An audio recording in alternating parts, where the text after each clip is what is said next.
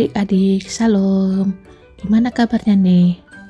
Kalia senang banget bisa kembali hadir menyapa kalian dalam program Renungan Harian Audio Cerdas Berpikir. Melalui program ini, Kalia berharap pikiran kita makin diisi oleh kebenaran firman Tuhan ya. Hari ini Kak Lia mau ngebawain renungan harian yang judulnya Hati-hati kalau bercanda. Ini penting banget untuk kakak bawain.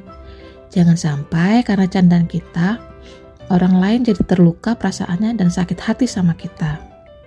Ya, memang sakit hati adalah bibit dosa kebencian, tapi kita juga harus bertanggung jawab. Jangan sampai orang lain berdosa karena kita.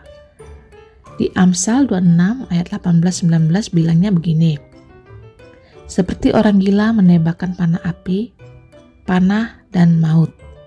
Demikianlah orang yang memperdaya sesamanya dan berkata, "Aku hanya bersenda gurau." Orang yang bercandanya keterlaluan tuh kayak orang gila yang nembakin panah api, dan itu bisa melukai bahkan membunuh orang lain loh. Soalnya begini, bercandaan yang keterlaluan itu bisa menyinggung perasaan orang lain. Orang itu bisa ngerasa minder, ngerasa insecure, ngerasa nggak dihargai, dan lain sebagainya. Sebahaya itu ya kalau bercanda keterlaluan. Ya memang, makanya hati-hati kalau mau bercanda ya. Ya elah, kan cuma bercanda keles. Mungkin sebagian dari kalian ada yang bilang gitu. Itu sebenarnya sikap yang yang nggak dewasa sih. Hmm, kita kan nggak tahu sih itu orang lain dan batas bercanda mereka. Kadang apa yang menurut kita lucu, belum tentu menurut orang lain lucu. Nah, adik-adik, kalau kita bercandanya keterlaluan atau nggak pada tempatnya, orang bisa kayak ilfil gitu sama kita. Ih, apaan sih orang? Gak jelas banget. Gitu mungkin yang mereka pikirkan kalau kita bercandanya keterlaluan dan nggak pada tempatnya. Dan bercandaan yang keterlaluan bisa berpotensi jadi tindakan bullying loh.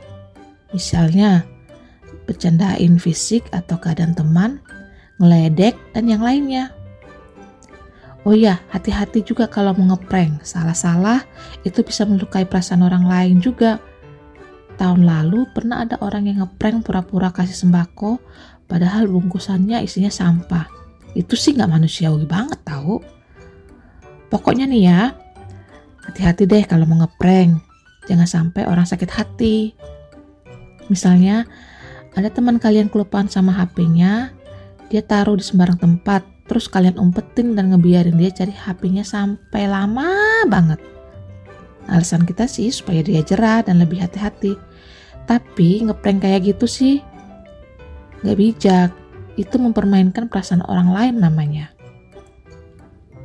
Terus ada lagi nih, ngeprank teman yang lagi ulang tahun dituangin terigu lah, dipecahin telur lah di atas kepalanya, disiram air yang aneh-aneh lah, dan cara-cara lain yang sejenis. Ini sih norak banget ya caranya. Masa kalian tega sih mempermainkan teman kalian demi kesenangan kalian?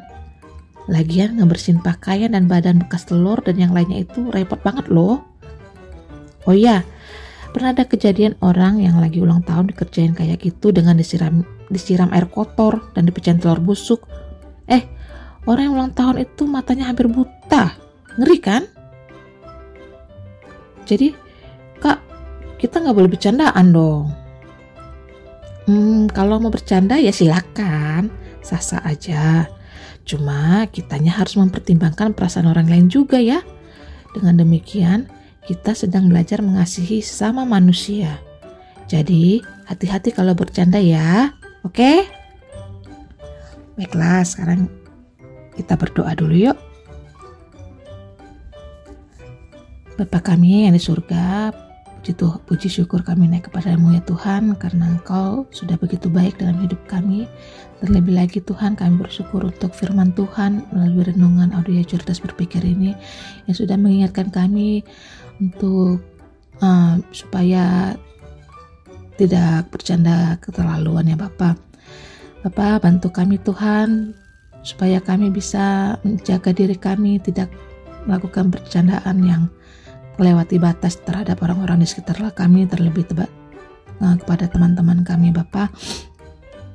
Biarkan hikmat bijaksanamu mengalir dalam hati kami sehingga Kami bisa mengetahui apa yang baik dan buruk melalui uh, pergaulan kami Bapak sehingga uh, percandaan kami atau pergaulan kami tidak menyakiti teman-teman kami dan orang-orang di sekitar kami Bapak.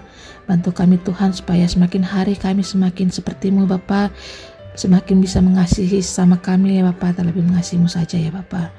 Terima kasih Tuhan untuk firman-Mu yang singkat ini, biarlah bisa menjadi pedoman bagi hidup kami, bagaimana kami harus bergaul dengan orang-orang di sekitar kami. Terima kasih Tuhan Yesus yang baik, haleluya, amin. Oke, Kak Lia undur, undur diri dulu ya. Tetap sehat, tetap semangat, dan tetap jadi berkat. Jangan lupa bahagia. Ya, Tuhan Yesus memberkati. Dadah.